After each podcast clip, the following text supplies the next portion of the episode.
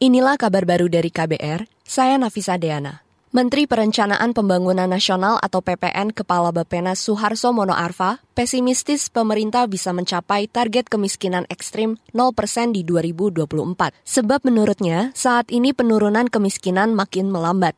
Selain itu, ada perubahan indikator kemiskinan ekstrim yang dipakai untuk angka pendapatan penduduk. Jadi kalau kita pakai angka 2,15 US dollar maka uh, target kemiskinan ekstrim itu yang sekarang ini angkanya di angka uh, 2, eh 3,2 dan kita mungkin cenderung bisanya bisa menurunkan di dua setengah. Tapi kalau kita pakai angka 1,9 itu kira-kira kita bisa di angka 1,2. Kita berusaha untuk 0%. Tetapi sebenarnya Bank Dunia juga untuk mendorong eh, kita menggunakan uh, multi uh, dimensi uh, ya, apa indikator. Menteri PPN Kepala Bapena Suharso Mono Arfa menambahkan, pemerintah tetap berupaya bisa mencapai target tersebut pada tahun depan dengan menggunakan sejumlah indikator. Data BPS mencatat, angka kemiskinan ekstrim pada 2022 mencapai 2,04 persen. Angka ini yang berupaya dikurangi hingga 0 persen pada 2024. Kita ke informasi selanjutnya.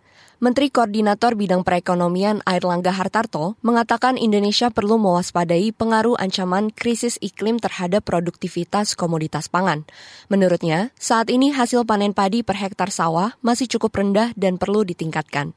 Hal itu disampaikan Airlangga dalam pembukaan Gerakan Nasional Pengendalian Inflasi Pangan di Jawa hari ini. Nah saat sekarang tentu ini terganggu oleh climate change, hujan berkepanjangan, dan tahun depan kita harus berhati-hati karena tahun depan kekeringan akan lebih panjang atau El Nino. Jadi tentu ini menjadi tantangan khusus untuk pangan karena inflasi volatile food itu sangat menentukan kita ke depan. Oleh karena itu kerjasama antar daerah termasuk wilayah Jawa dan Jawa Barat menjadi penting Menko Perekonomian Airlangga Hartarto mendorong penguatan kerjasama antar daerah, seperti intervensi distribusi pangan dengan memberikan kemudahan dalam transportasi.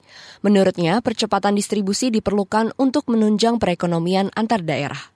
Kita ke lantai bursa. Indeks harga saham gabungan atau IHSG sore ini ditutup pada level 6.831 atau melemah 3 poin dari pembukaan perdagangan pagi tadi. Tercatat 261 saham melemah, 250 saham menguat, dan 189 stagnan. Pelemahan juga terjadi pada nilai tukar rupiah. Rupiah spot ditutup di level 14.920 per dolar Amerika. Mata uang Garuda melemah 0,17 persen. Pelemahan hari ini memutus tren positif rupiah yang menguat dalam enam hari perdagangan sebelumnya. Demikian kabar baru dari KBR, saya Nafisa Diana.